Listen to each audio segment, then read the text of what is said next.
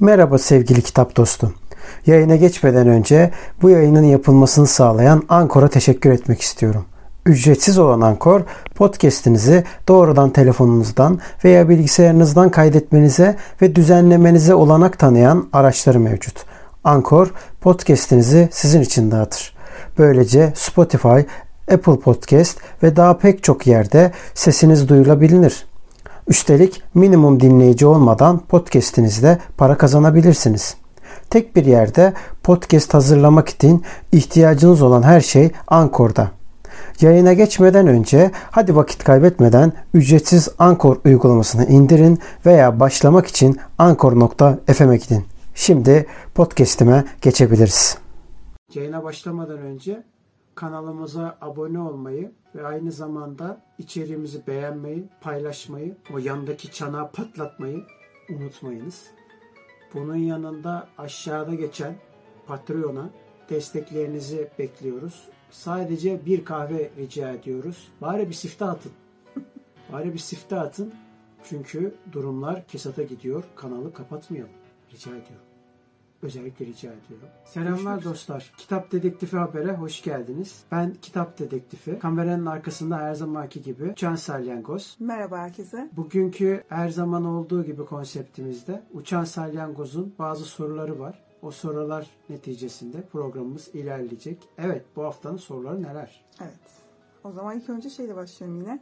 Haftanın haberleriyle başlayalım. Evet, haftanın haberlerinde ilk olarak geçmişten günümüze finans tarihi sergisi Galata Port'ta başlayacak. 18 Aralık'ta Galata Port'ta ziyaretçilerine buluşmaya başladı. Yüzlerce finans mirası bu sergide olmakla birlikte devlet bankalarının tamamı ki Merkez Bankası da dahil olmak üzere bu müzede destek sunuyorlar. Aynı zamanda da Alpay Tarhan isimli iş insanının elinde bulunan koleksiyonluk senetler, çekler gibi Osmanlı dönemine ait evraklar bulunuyor.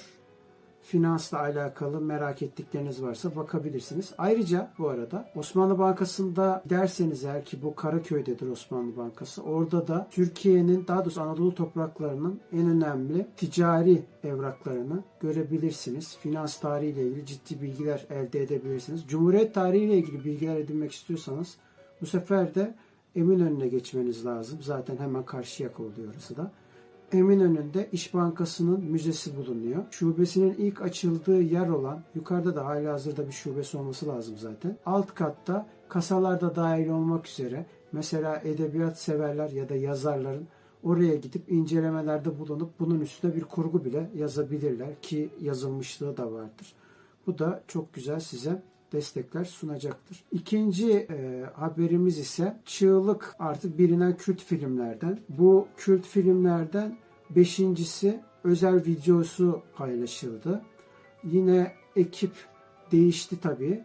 Yönetmenin de 2015 yılında vefatı sonrasında kadro yenilenerek ama senariste aynı kalmak koşuluyla film tekrar vizyona girecek. Bir kült eser olması neticesinde izlemek isteyenler için tavsiye sebebi ki Uçan Salyangoz bunlardan bir tanesi. Umarım eski o kült halini koruyordur. Biraz zor oluyor yeni dönem filmlerinde ama. Evet ve ilk kez bir uzay aracı Güneş'in atmosferinden geçti. Güneş'i bugüne kadar insan yapımı herhangi bir araçtan daha yakından inceleyen Parker Solar, Güneş'in atmosferindeki parçacıkları ve manyetik alanları örnekledi. Aslında Samanyolu galaksisini komple geçen bir araç da var ki tesadüf eseri geçilmişti bu. Onun üstüne bu da güneşe en yakın yaklaşan bir suni araç olarak karşımıza çıktı. Van'da ilk kez Pers mezarı bulundu. Aslında bir kaçak yapı ihbarı için giden polisler daha sonra bu kazının aslında hemen altında bir Müslüman mezarlığı olduğunu fark ettiler. Ve bu Müslüman mezarlığını da kazdıkça altından başka yapılar da çıkmaya başladı. Hemen Van Kültür İl Müdürlüğü'ne bir başvuruda bulunuldu. 13 kişilik ekip oraya yönlendirildi ve bunun neticesinde de altında Van'da yaşadığı bilinen ama hiçbir şekilde somut delil bulunamayan Pers İmparatorluğu'na ait, Van üzerindeki Pers İmparatorluğu'na ait bir mezarlık bulundu. Bu yönüyle de herkesi tabii bir yerel haber gibi söyleyeceğim ama heyecana boğdu. Evet. Aydın'da ise 7000 yıllık mağara ve kaya resimleri bulundu. İnsan resminin bulunduğu kayaların üzerinde çizilen resimler insan resimleri olmakla beraber kök boya ile yapıldı. Bu kök boyayı aslında bilinenin eski örneklerinde şunu söyleyebiliriz. Ya en popülerliği anlamında söylüyorum tabii ki. Hristiyanlığın da doğduğu ve İsa'nın da yaşadığı bilinen, o topraklarda yaşadığı bilinen hatta Hristiyanlığın dediğim gibi ilk yaymaya başladığı bölgelerden biri olan e, Kapadokya bölgesinde kök boya sistemiyle yapılıyordu. Yani o zamanlar renkler daha keşfedilmemişti. Bunun yerine adı üstünde köklerden ya da ağaç parçalarından ya da çiçekleri e, öz suyundan yapılan boyalarla duvarlara çizimler yapılıyordu. Genellikle vişne gibi şeyler kullanılıyordu. Ya da üzüm suyu gibi şeyler kullanılıyordu. Özellikle kırmızı üzüm gibi ya da siyah üzüm gibi şeyler kullanılıyordu. Bunun üstüne çizimler yapıyorlardı ki bu arada yine konu gelmişken söyleyeyim. Kapadokya'da bunun örneklerini görebilirsiniz. Aydın'da da bunun bir benzeri olan kök boyalarla çizilmiş e, mağaralar bulundu. Hatta yine klasik bitireceğim ama bölgenin ileri gelenlerinden bürokratlar hemen e, bu durumu turizm anlamında çok güzel olacağını düşünüp mevzuyu paraya bağlayıp tabii ki da kültür mirasından da ziyade e, sevinmişler efendim. Şey aklıma geldi. Bu geçmişten böyle günümüze kadar gelmesi şeyi hatırlatıyor bana. E, zamanın izinin hiç böyle aslında bitmedi yani. izinin kaybolmadığı e, şeyleri hatırlatıyor. Mesela ışık hızın bir yıldızın düşünsene milyarlarca yıl önce e, ölmesine rağmen ama şu, e, daha yeni yeni dünyaya kadar ulaşması da aslında zamanın bir izi gibi. Geçmişten günümüze yans, yansıyan bir ürün gibi yani böyle geçmişten günümüze gelen bir iz gibi heyecanlandırıyor yani. Ge- şey, geleceğe yolculuk yapmışız gibi veya geçmişten geleceğe yolculuk yapılmış gibi bir durum hissettiriyor. O da heyecan verici bir şey. Güzel Hı. aslında. E, tabii güzel. Arkeoloji tam olarak bu dediğine yarıyor zaten. Evet. Buyurun sıradaki hmm. sorulara geçelim. Haftanın röportajı. Haftanın röportajı Vedat Türkali'den geliyor. Edebiyatsöyleşileri.com adresinden ki birçok edebiyat söyleşisinin yer aldığı tarihi tabii bahsediyorum güncel değil. Haberlerin yer aldığı çok güzel bir söyleşi sitesi kendisi. Orada da Vedat Türkali'nin Bir Gün Tek Başına isimli en çok popüler olan kitaplarından bir tanesinin Liyet Roman Ödülleri yarışmasında birinciliği kazanması sonrasında yapmış olduğu Zeynep Oral'la bir röportajı yer alıyor. Bu röportajda aslında ki bu röportaj 1974 yılına ait bu röportajda söylediklerine göre kitabı neden yazdığını, hangi alanlarda aslında ilerlemek istediğini, edebiyatın ve aslında kitabı yazarken ki eleştirdiği küçük burcuva aydınlarının düşmüş olduğu halktan kopmanın neticesinde düşmüş oldukları trajedileri anlattığını söylüyor. Tabii o dönem bunları böyle bir edebiyat ödülü alabilecek derecede ileri taşıyan yazar sayısı çok az olduğu için yani tırnak içerisinde sektörlükten kopup insanların, halkın anlayabileceği düzeye getiren yazar sayısı çok az olduğu için bu aslında sadece Vedat Türkali için değil, Türkiye solu anlamında da çok ciddi bir tırnak içerisinde devrim niteliğine geliyordu. Yani Vedat Türkali bir yönüyle de sadece kendinin devrimci olması değil, edebiyata da bir kişilik olarak devrimciliğini taşımış ve bu konuda da devrim yaptığını söyleyebiliriz. Hatta bunu en yalın olarak da Zeynep Oral'ın sorduğu sorulardaki o şaşkınlık ifadesinden de anlayabiliyoruz. Çünkü Zeynep Oral bir yönüyle de e, aslında tırnak içerisinde söyleyeyim, yani tabii ki o görüşte olabilir. Sosyalist olmayan klasik bir Kemalist bir insan. Dolayısıyla tam anlamıyla bir devrimci Marksistle karşılaştığı zaman şaşkınlık içerisinde kalıyor. Çünkü işte böyle Kemalist ideoloji sosyalist iktidarı hiçbir şekilde kabul etmediği için, onu tasfiye ettiği için bundan kalanlar ortada olmuyor. Yani tamamen yok oluyorlar.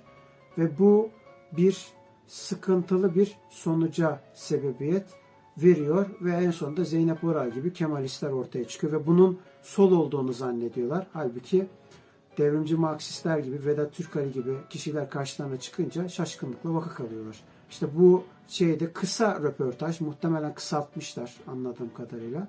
Kısa röportajla bu durumu teşhir ediyor. Haftanın yayın evi. Haftanın yayın evi ise ayrıntı yayınları. Ayrıntı yayınları.com.tr'den girip bakabileceğiniz sayfası. Karşımızda çok güzel kitaplar yer alıyor. Aslında bunları uzun yıllardır bu işin içerisinde ve yeni kurdukları bir yayın düşbaz çıktı. Ondan önce Dinozor Çocuk ve Dinozor Genç isimli ayrıntı yayınlarının ayrı ayrı yayınları bulunuyor.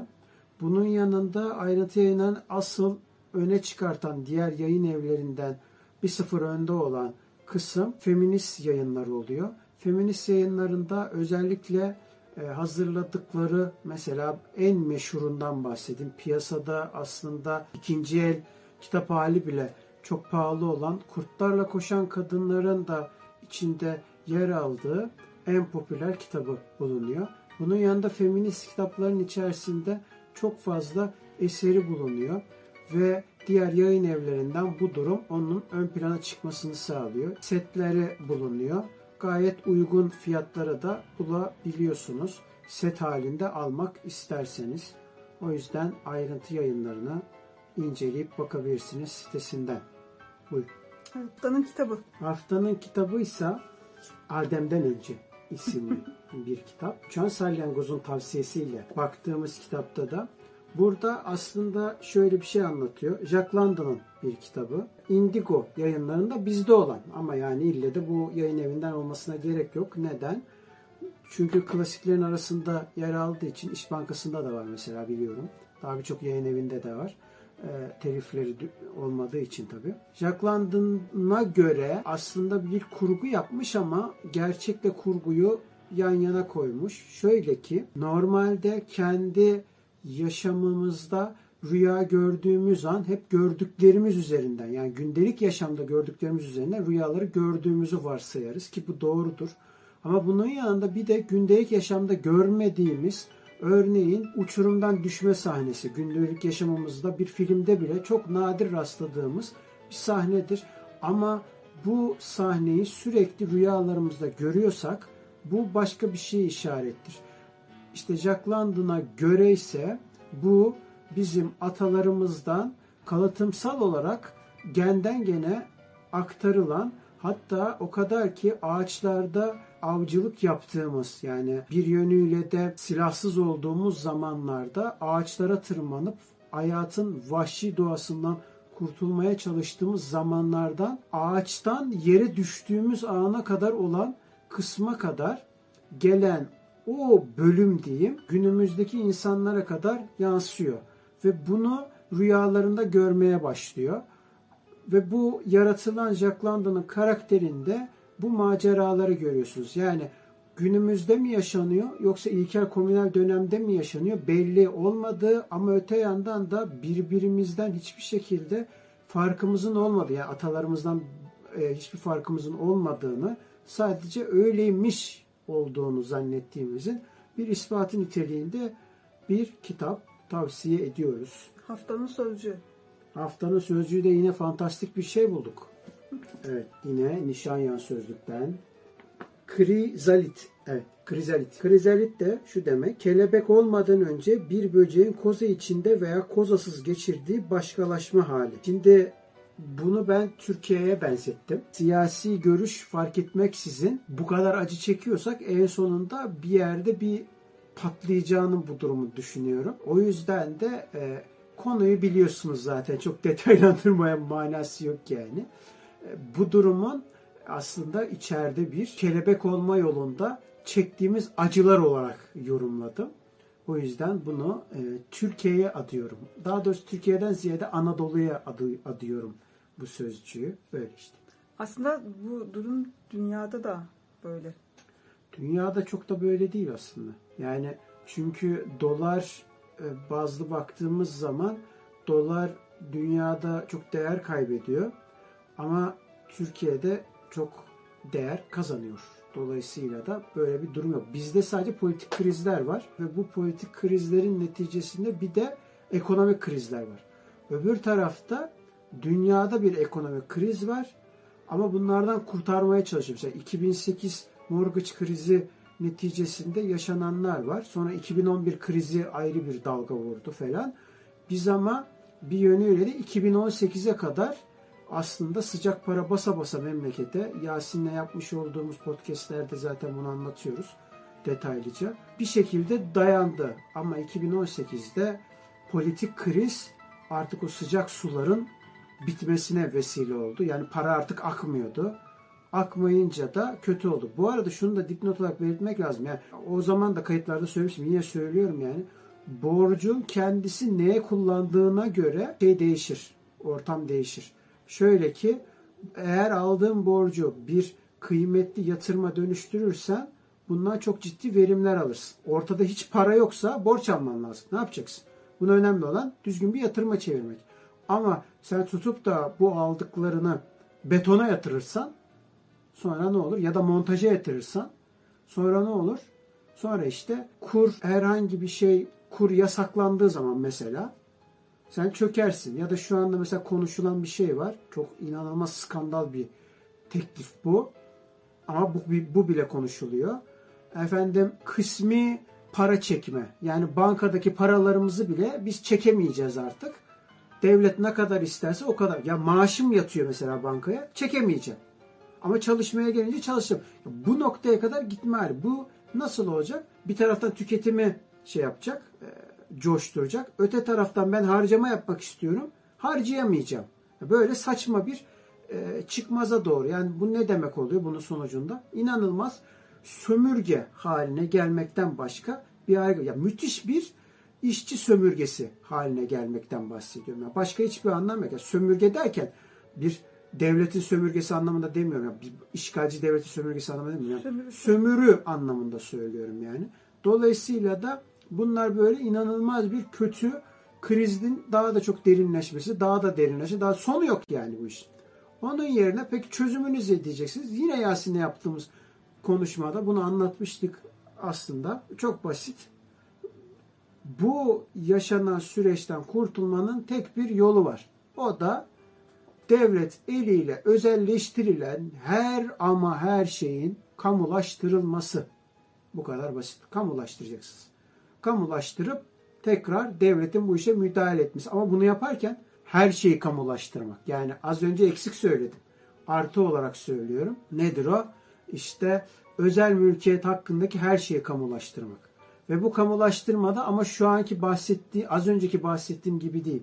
İstediğin kadar e, çekebileceksin, istediğin kadar şey yapacaksın. Ama eşit şekilde yapma. Şimdi diyeceksiniz ki e, böyle sistem mi olur? Sistem göçer. Hayır. Onun yerine mesela insanlar özellikle liberaller şöyle bir teorileri var. Diyorlar ki e kardeşim kamulaştırma yapsan e, nasıl olacak? E, fabrikayı yeniden kurmak lazım vesaire. Hayır yeniden kurmayacaksın. Var olan fabrikaları kamulaştıracaksın zaten. Dolayısıyla da yani bu ne demek oluyor? İşçinin parası ödenecek. Bu ne demek oluyor? Memurun parası ödenecek. Bu ne demek oluyor? Bakkalın da parası, çakkalın da parası. Herkesin, bütün esnafın paralarının dönmesi demek olacak. Kaldı ki kaliteli bir ürün ürettiğin zaman dünyanın senden almama ihtimali yok. Yok böyle bir şey yani. Ama lafa gelince e, dünya bizden az ambargo uygular. Yani ne ambargo uygulayacak? Kaliteli bir ürün ürettiğin zaman yiyorsa almasın. Bugün e, ambargo yapacak dediğiniz ülkelerin tamamı lafta Çin'e ambargo uyguluyor ama maşallah giydikleri affedersiniz çorabına kadar her şey Çin'den geliyor. E nasıl oluyor bu? Demek ki konu maliyetten kısmak, kaliteyi arttırmak. Konu bu. Yani fiyat performans Cem Yılmaz'ın deyimiyle e, para çokomel eğrisi yani. Bunun üstünden gitme meselesi olduğu zaman işte bunlar yapılmadığı için biz o kozadan bir türlü çıkamıyoruz. Hani kelimeye dönersem eğer. Ama bunun bir geçici olduğunu düşünüyorum. Sebeplerini de zaten siyaset bilimcilerle iktisatçılar bunun sebeplerini söylüyorlar. Benim bankacılık ve gümrük okumamdan anladığım ve siyasette yakından ilgilenmemden anladığım e, bu kadar çıkıyor. Bu konunun da edebiyatta direkt alakası vardır. Çünkü edebiyat günceldir. O yüzden konuyu saptırmıyoruz. bu konu direkt alakası vardır. Zaten kağıt ücretleri ortadadır. Ondan sonra bunun bedeli olarak 2022'de çok bariz bir şekilde yani mübalağasız söylüyorum %60 %70 fiziksel kitap alımı azalacak yani. O kadar net. O kadar net yani. Dolayısıyla da konunun edebiyatla da alakası vardır. Konunun sanatla da alakası vardır. Birazdan konuşacağız. Tiyatro konuşacağız. Tiyatro biletleri artınca neyin kültürünü konuşacağız? Ya da efendim resim almak isteyeceksin. Maliyetler artacak. Boya artacak. İşte efendim ressamın maliyetleri artacak. O yüzden ona yatırım yapamayacak. Yani emeğinin karşılığını yapamayacak. Vesaire vesaire. Dolayısıyla siyasetin her şeyle, insan hayatıyla ilgili her şeyle alakası olduğu gibi edebiyatta da ilgisi vardır. Konudan sapmıyoruz yani merak etmeyin. Buyurun. Bir de benim ım, şey dikkatimi çekiyor. İnsanların yüzü hep farklı yönlerde yani. Bu kadar toplumsal sorunun içinde insanlar farklı farklı farklı yerlere bakıyor. Farklı farklı yerlerde o şeylerle uğraşıyor. Mesela benim çok da sevmediğim şey yoga gibi mesela insanların ve veya böyle işte kişisel gelişimde sakinleş, derin nefes al o gibi şeyler oluyor ya. Hı. Sevmiyorum bunları. Yani bir, neden e, sinirimizi yatıştırmak zorundayız ki? Hani e, şey olarak mesela sinirini nasıl yatıştırırsın? E, daha iyi bir geleceğe kendini hazırlaman için farklı bir yönde sinirini yatıştırırsın ki oraya odaklanasın. Ama tam tersi böyle e, Instagram'da genellikle çok fazla görmeye başladım. E, sinirini yatıştır, kendini yatıştır, işte yogaya yönel, derin nefesler al. Evet bu derin nefes alma şeyleri bence eğer ortak bir noktada birleşirse onun sonuçları da çok iyi olacak. Bence toplumsal açıdan da çok iyi olacak. Ama benim gördüğüm öyle değil. İnsanlar daha çok bence şey olarak dağılıyor. Yani sakinleşme adı altında, dinlenme adı altında, derin nefes alıp verme egzersizleri adı altında dağılıyor bence. Bu dağılmanın sonucunda toplumsal sorunları görüyor veya görmüyor. Görüyorsa yani görmemezliğe de gelmiş olabiliyor. Çünkü artık hani hepimizin de şu an yaşadığı durum stresli bir durum. E, Parasal sıkıntılar var, yaşam mücadelesi var. Bunlar insanları bir yerde artık boğuyor. Bundan dolayı insanlar o gibi şeylere yöneliyor. Ve bence yönelirken de eğer bu kadar çok seviliyorsa da bu şey, bence bunu bir alternatif durum durum yaratılması gerekiyor. Bunu bir bedeni sadece bir şey olarak düşünmen, bedeni sadece araç olarak görüyor. O kadar yani. Beden farklı bir işe yaramıyormuş gibi derin nefes alması gerekiyor. Gör ama görme oluyor. Duy ama duyma oluyor. Yani o şekle geliyor. Ben mesela bunu da çok bundan da epey bir sinir kapıyorum abi. Sevmiyorum bu durumu. Bence bu kozalak durumu da e, birazcık bunun içine giriyor. İnsanlar bence şu an bir çıkış noktasında mıdır ya da çıkamıyor mu artık nasıl bir şeyse kozalaktan bir türlü kelebeğe dönüşemiyorlar yani. Bir türlü o derin nefesinin sonucunda iyi şey istedikleri şeye tam olarak varamıyorlar gibi geliyor. Bireysel olarak varıyorlar ama toplumsal olarak yine o işkencenin o acının içinde e, debelenmeye devam ediyorlar. Ya bu kapitalizmin aslında getirdiği şeyler tabii de bunun üstüne ayrı bir program yapılır. Evet, o evet. başka bir şey de. Sadece şunu söylemek istiyorum. Ee, çok toparlamak için yani söylemek istiyorum. Aslında Türkiye bir paradoksun içerisinde. Nasıl bir paradoksun içerisinde?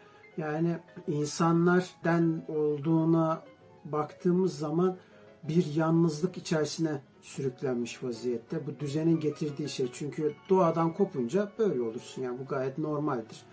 Doğadan kopunca ya da bir şekilde şimdi köyde de olunca doğadan kopmadığın anlamına gelmiyor bu arada. Çünkü bir şekilde şehirle temas halindesin. tabii. Ya da şehre satmak zorundasın. Buradaki şehrin suçu ya binanın kendisinin suçu yok. Bu binanın içinde yaşayanların suçu var. Ya bu ama bir bireysellik anlamında söylemiyorum. O binayı yapanın, satanın, işte ona izin verenin vesaire vesaire bir inanılmaz bir zincir halinde örgütsel bir suç var yani ortada. İnanılmaz bir suç. Ya. Ve bu suç o şehre bırakın, o ülkeyi bırakın, o dünyayı bırakın insanlık tarihinin kendisine bir suç. Yani o yüzden konu o bireysel bir şeyden bahsetmiyorum. Ve tüm bunlar olurken e, aslında bir taraftan da yalnızlaşıyor. Binalar küçülmeye başlıyor. Hani dışarıdan bakınca büyümeye başlıyor. içinde ama küçülmeye başlıyor. Bir de üstüne kendi kültürel ya da işte efendim zihinsel olarak ciddi bir kıskacın altına sokuyor kendi kendini ve bu bir hapis hayatına dönmeye başlıyor vesaire. Sadece mesela işten çıkınca uyuyor, yemek yiyor, uyanıyor, tekrar işe gidiyor, tekrar aynı ve bu sürekli sürekli sürekli artık yani iş psikolojisi bozuluyor falan filan. Şimdi konuya gelecek olursam eğer bir hasta gittiği zaman bir doktora diyor ki benim kalbimde sıkıntı var. Yemeklerine dikkat ediyor musun? Ediyorum diyor. E peki diyor o zaman niye oldu diyor. Tetkik yapılıyor. Gerçekten de e, yedikleri içtikleri doğru. E ama kalbi sıkışıyor bu kişinin. Niye sıkışıyor? Ondan sonra, incelemeler sonucunda her zaman şu çıkıyor. Diyorlar ki e, sakin olacaksın. E, efendim her şeyi olgunlukla karşı. Ya niye her şey Benim geçim derdim var. Benim işte efendim yemek derdim var. Eğitim derdim var. Barınma derdim var. ısınma derdim var. Onu hatta su derdim bile var. Ne ironidir ki içeride mesela şey görüşmeleri yapılıyordu. E, asgari ücret görüşmeleri yapılıyordu. Toplantı halindeler. Toplantı devam ederken suya zam geldi. Açıklanma yapıldı. Benzine zam geldi. Şimdi Anlatabiliyor muyum? Benim ulaşım derdim de var. Sevdiklerimi görmek istiyorum kardeşim. Bundan daha doğal bir şey olabilir mi? Bu olmuyor. E şimdi bu ne yapıyor? Sağlığından oluyor. E doktor ama ne diyor? Ameliyat oluyor ama adam ameliyat oldu. Diyor ki bunlara bunlara dikkat edeceksin. Ya edeceksin de konu sadece bir şeyleri yiyip içmek değil ki. Az önceki söylediğim dertler de var. E ne oluyor bu sefer? Yine kalp krizi. E döndü paradoks gibi. Başa, şimdi Türkiye'nin durumu da böyle. Ortada bir maddi sıkıntı var zamanında alınan paraların hiçbirisi doğru yerlere yatırılmamış ve de bu kadar inanılmaz derecede zeki insanlar varken hiçbirisi kullanılmamış. Hatta hemen hemen hepsi işten atılmış. İçeride kalanların, o zeki olanların içeride kalanlar bile korkudan gıkını çıkartmıyor. Bu noktaya gelmiş. E sonra ne bekliyoruz ki bu memlekette? Ne olabilir ki? E böyle oluyor işte. Sonra bir paradoks gibi herkes mutsuz, herkes bakın çok basit bir şey söyleyeceğim. Beyaz yakalılık mesela çok güzel falan diyorlar. Böyle, Oo ne kadar güzel havalı ortamlar falan filan. Ben imkanı olanların Maslak'ta sabah saat 8.30'da hatta 8 ile 8.30 arasında metroya binip Maslak istasyonunda İTÜ Ayaza diyorlar o istasyona. İstasyonunda inmesini ve bir 5 dakika sadece insanlara gözlemesini rica ediyorum. Gözlemlesinler. Bir tane mutlu insan buluyorlarsa ben bu kanalı kapatacağım. O kadar net söylüyorum. Bakın bir seneden beri uğraşım. Kapa o kadar bir kişi bile yok mutlu. Bir kişi bile. Kaldı ki çok eğer hani işçilerden istiyorsanız gelin Çorlu'ya ağırlayalım sizi. Çorlu'da ya da Çerkezköy'e gidelim efendim. Hiç fark etmez. Bir tane mutlu işçi var mı? Bana bir tane gösterin. Yok öyle bir şey. Servis saatinde gecenin bir vaktinde gitmeniz ayrı. Yine karanlıkta dönmeniz ayrı. Şimdi bu sağlığından ne yapacak? Bu kadar mutsuzluk. Sonra ne oluyor işte? Uçan salyangozun dediği oluyor. İçimize dönüyoruz, nefes alıyoruz, nefes veriyoruz. Ben bir şey söyleyeyim mi? Nefes alıp vermekten çatlayacağız artık. Çatlayacağız, ikiye bölüneceğiz artık yani. Çünkü ortada bir somut gerçeklik var. Om diye diye diye diye başa ikiye bölündük yani. Yaptığımız tek şey de şu. Birilerine para kazandırmak Zaten iki kuruş paramız var. Bir de o da yok oluyor. Yani dolayısıyla da inanılmaz bir paradoksa dönmüş vaziyetteyiz. Ben bu paradoksun bir noktada kırılacağını düşünüyorum. Dediğim gibi gittiği yere kadar değil. Bu, bu muhabbetle söylemiyorum. Bazı politik göstergeler var. Bu politik göstergelerin sonucunda ben dediğim gibi siyaset bilimci değilim ama siyasette çok yakından ilgileniyorum. Haber izlemekten fazlasını yapıyorum. Yaptım da geçmişte. Dolayısıyla da yakından takip ettiğim, geçmişte okuduk, okuduğum okullarda dahil olmak üzere geçmişteki gözlemlerimden bunun böyle gitmeyeceğini çok iyi biliyorum. Biliyorum ama Türkiye'de de güzel şeyler olmasını istiyorum. Efendim birisi birisinin kellesini kessin istemiyorum. Bakın bunu çok net söylüyorum. Böyle de deyince insanlar hemen öbür taraftan mısın bu taraftan mısın? Ya ben hiçbir taraftan değilim kardeşim. Zaten yayınlarımı izliyorsanız ya da dinliyorsanız podcastleri görürsünüz. Ben herkese yardırıyorum. Herkese yardırıyorum. Çünkü her zaman biz muhalefette olacağız. Bir sanatçı gibi her zaman muhalefette olacağız. Çünkü biz tarafımız belli. Biz açık söyleyeyim sınıfımızı da belli edelim. İşçi sınıfının yanında olacağız. Kazansak da olacağız, kaybetsek de olacağız. Zaten kaybetmişiz yanındayız. Kazandığımızda da yanında olacağız. O yüzden bizim bakış açımız bellidir ve bunun neticesinde de her konu buraya bağlanıyor biliyorum ama Her konu aslında edebiyata bağlanıyor. Edebiyat günceldir. O yüzden bu konuları tekrar ve tekrar söylüyorum. Konuşuyoruz, konuşmakta zorundayız. Edebiyatçılar da konuşması lazım. Sen efendim işine bak diye diye diye diye memleket bu hale geldi. Artık zaten herkes kendi işine baksaydı bu noktada olmazdık. Biz de edebiyatçılar olarak siyaset konuşmamız lazım. Konuşmamız lazım. Konuşmuyoruz. Sonra böyle oluyoruz işte. Zaten en iyi yazarların ve edebiyat, yani edebiyatta en iyi yazarların ve de sanatçıların, sanatçı olarak da e, toplumsal gerçeklikten kopmadığı sürece Aynen aslında edebiyat e, şey o yazarlar yaşadığı ülkede ve e, dünyada çok sevilen yazarlar arasında, edebiyatçılar arasında girmiş oluyor zaten. Evet aynen öyle. Aynen öyle. Toplumsal gerçeklik her zaman öyledir. Evet bu kadar uzun konuşmadan sonra buyurunuz. Evet. Haftanın filmi. Haftanın filmi e, anime film Lupin 3. Hayao Miyazaki'nin yönetmenliğini ve senaristliğini yaptığı aslında yönetmen iki tane var. Japonların isimlerini söyleyemediğimiz için sadece Hayao'yu tanıyalım biz. E, Hayao'nun yer aldığı bir uzun metraj dizi gibi aslında ama uzun metrajlı çok güzel Arsène Lupin filminden e, ve kitabından fazlasıyla esinlenilmiş bir filmden bahsediyoruz. Bir animeden bahsediyoruz. Tavsiye ederiz. Çok fazla dediğim gibi Arsène Lupin'i seviyorsanız bayılacağınıza eminim. O görsellikler, o mesela fantastik hareketler vesaireler bunlar beni çok etkiliyordu. Zaten Uçan Salyangoz sayesinde Hayao ile tanıştım ve Hayao'nun ilk eserlerinden bir tanesi olduğunu da bildiğim için tavsiye ediyorum kendilerini. Evet. Haftanın etkinliği. Evet haftanın etkinliği bu muhtemelen en uzun konuşacağımız konuşma olacak. Şöyle ki Harem Kabere isimli bir e, etkinlik vardı.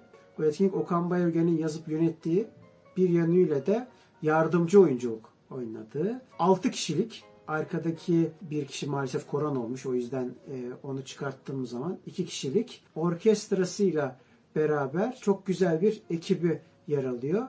Bu ekipte aslında konu çok basit bir konu. Basit derken aslında ağır, yıllardır konuştuğumuz hatta muhtemelen bu düzen yıkılana kadar da devam edecek olan erkek egemen düzenin bir eleştirisi. O yüzden her erkeğin aynı tırnak içerisinde kumaştan geldiği bilinerekten tek bir geri zekalı olduğunu söyleyen Okan Bayırgen'in kendisi söylüyor. Oyunda diyor tek bir geri zekalı var. O da diyor benim diyor. Kim o diyor? E, o oyundaki erkek. Ve e, kılıktan kılığa giriyor diyeceğim ama kılıktan kılığa da girmiyor. Kafaya peruğu geçiriyor. Aynı şeye giriyor. Bunu özellikle yapıyor tabii. Hani hiçbir erkeğin birbirinden farklı olmadığını göstermek için bunu yapıyor. Geri kalan hep yine Okan Bayülgen'in deyimiyle bu kadınların oyunu diyor. Çorlu'ya geldi. Biz de ona katıldık. Oyun hakkındaki ben kendi görüşlerimi söyleyeceğim ama önce Uçan Salyangoz söylesin. Onunla beraber gittik. Evet, oyunu nasıl buldun? Oyunu güzel buldum.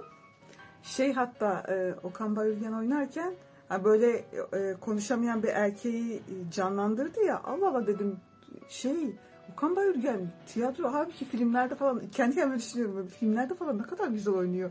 Niye burada konuşamıyor? Meğerse orada konuşamayan bir erkeğin hani o aptallık sürecini aldı. Evet, yani evet. konuşamayan bir erkek bile kadınlar tarafından nasıl da yüceltiliyor diye onu göstermeye çalışıyor. Tabii ben o anda anlayamadım o şeyi heyecandan. Evet. Bir de inanılmaz güzel girdi. O dört kadın vardı. İnanılmaz bir güzel bir giriş yaptılar. Müzikler falan çok güzeldi. Harikaydı. Ben çok sevdim o şeyi.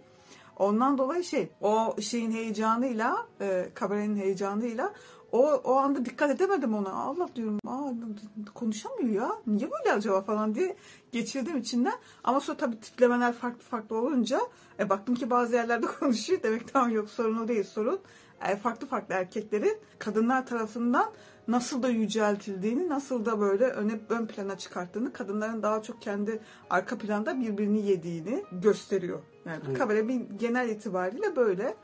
Onun için ben çok beğendim ve e, güzeldi yani. Karakterlerin özelliklerini söyleyelim bence. Bir tanesi var. Bir, birinci kadın akademisyen. Evet. İkinci kadın böyle işte doğal şeylerle kafayı kırmış porselen e, sanatçısı.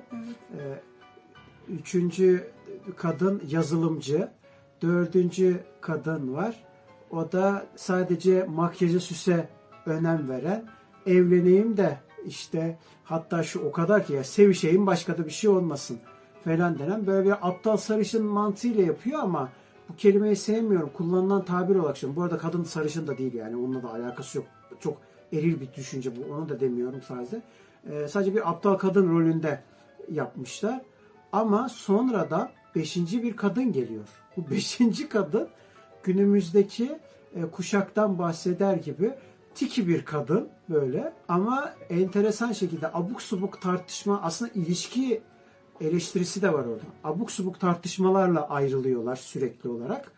Sonradan içlerine döndükleri zaman çıkardıkları o müzik kendi ruhlarının sesi oluyor ve o ses aslında çok güzel. Yani o yüzden ilk baştan bir de şöyle bir detay daha var. Bu hepsi bütün kadınlar birbirleriyle arkadaş oluyorlar bir noktadan sonra. Ama görünen şeylere baktığımız zaman en başta tiyatronun ilk ya kabarenin ilk başladığı anda kıyafetler hepsinin aynı. Sonra bu kısım giriş, giriş bölümü oluyor. Gelişme bölümünde kıyafetlerin hepsi ayrı ayrı olmaya başlıyor. Çünkü hepsi farklı karakter oluyor. Ama en sonda Okan ölüyor. Öldükten sonra hepsi aynı renge tekrar bürünüyor. Bu şu demek oluyor aslında. E, olayın giriş bölümünde bakın biz bir olaya giriyoruz. Bu aslında sunuş kısmı oluyor.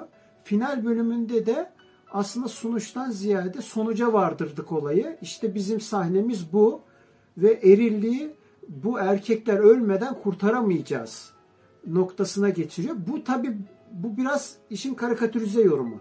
Asıl yorum şu. Diyor ki sorun erkeklerde ve bu erkekleri e, dize getirmeden bu iş olmayacak diyor. Ve bunu yaparken de birçok sınıftan işçisi de var, efendim küçük esnafı da var, sermayedarı da var vesaire birçok e, sınıftan insan var ama hepsi Okan. yani dolayısıyla en sonundaki sahne hele bir de mesela bir ayakkabıcı sahnesi vardı. İnanılmaz güzel yani. Kafaya taktı sarı peruğu. Ondan sonra geliyor ha yandan da siyah saçlar gözüküyor bu arada. Ama özellikle yapmış. Böyle kafa peruk var. Kocaman peruk hem de. Opera sanatçısı gibi. Muhtemelen de öbür kabareden kalma o. O var ya bir tane şey yaptı. Tra- tragedya yaptığı var ya bir tane. Başka tiyatrosu.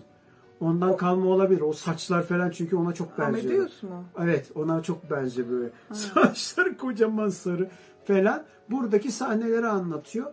Erilliği eleştirmek anlamında çok güzel bir şey. Ha şunu diyebilirsiniz. Çok sol açıdan bakılırsa eğer bu görüş anlamında söylüyorum. Ben bakmıyorum o açıdan da.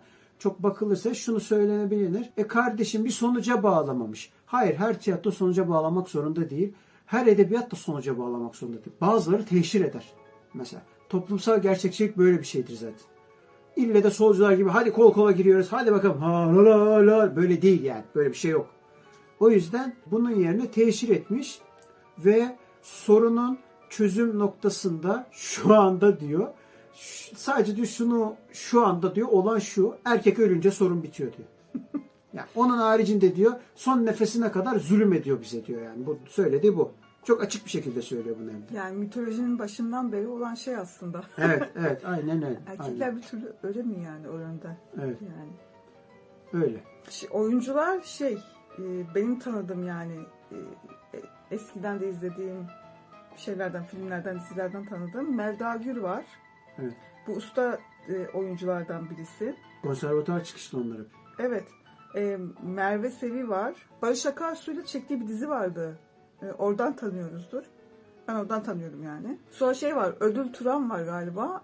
Bu sen, senin dediğine göre şeyden... Kendi kabaresinde Okan'ın var orada. E, caz müzikler söylüyor. Evet, o evet, solistidir. O... Her zaman da sunuculuğunu yapar. Yani e, Okan'ı çağıran öyle, o inanılmaz. Çok güzel müthiş bir caz söylüyor. Müthiş yani. Evet. Zaten bir müzikal şeklinde. Tiyatrosu da güzel yani. aslında. Şey değil yani. Şey değil yani ne demek? Gayet güzel. Gayet, yani. aynen gayet güzel. Ya bazen böyle aşırı çıkışları falan oluyor ama ona kasten yapıyor canım. Tam kasten de birazcık fazla yapıyor gibi geldi de ama güzel.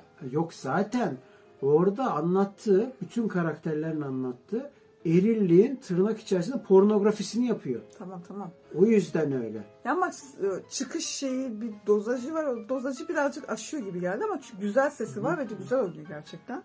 Bir de Selin Atasoy var. Evet. Ee, şey olan, akademisyen olan. Evet. O var. Bir de en son gelen yeni jenerasyondan galiba ben tanıyorum. Çok güzel oynuyor. Ee, sima olarak görmüşlüğüm var galiba. bir tiki oynadı. Harbi tiki yani. Kayra Ural. Evet, harbi tiki bir de müthiş sesi var. Çok güzel evet sesi var. sesi. Hepsinin aslında sesi güzel. Çünkü konservatuar Evet. çıkışlı hepsi. Ve konuşma üslupları çok hoşuma gitti. Özellikle şeyin, e, Selin Atasoy'un. Evet. Konuşma şeyi çok hoşuma gitti. Konservatuar çıkışlı hepsi olunca işte böyle oluyor yani. E, Bir de Eve Sevi'nin oradaki rolü de o çıkışlar, şeyler, tepkiler böyle hani o çok fazla makyaj şeyi falan seviyor ya Evet. alışveriş yapıyor. Acayip derecede komik yani. O, o şeyi yansıtmış yani. O içindeki o espriyi yansıtmış o roldeki. Evet. O çok hoşuma gitti mesela. Evet oyuncular da böyle. Aslında oyuncular devamlı değişiyormuş. Eski kabarelerde e, farklı farklı oyuncular var. Bunlar yeni en son olanlar. Olabilir, olabilir. Çünkü hep şey e, değişmiş farklı farklı şeylerde. En son oyuncu olarak bu oyuncular, emekçi oyuncular diyelim onlar kalmış. Evet öyle. Peki başka sorunuz? Başka yok bu kadar. Peki teşekkür ediyoruz. Yayını kapatmadan önce kanalımıza abone olmayı ve aynı zamanda içeriğimizi beğenmeyi, paylaşmayı, o yandaki çanağı patlatmayı unutmayınız. Bunun yanında aşağıda geçen Patreon'a desteklerinizi bekliyoruz. Sadece bir kahve rica ediyoruz. Bari bir siftah atın. Bari bir siftah atın. Çünkü durumlar kesata gidiyor. Kanalı kapatmayalım. Rica ediyorum. Özellikle rica ediyorum. Görüşmek üzere. Kendinize iyi bakın. Kültürle kalın efendim. Kanalımızı kapatmadan kültürlenerek gidelim. Saygılar, sevgiler. Kendinize iyi bakın.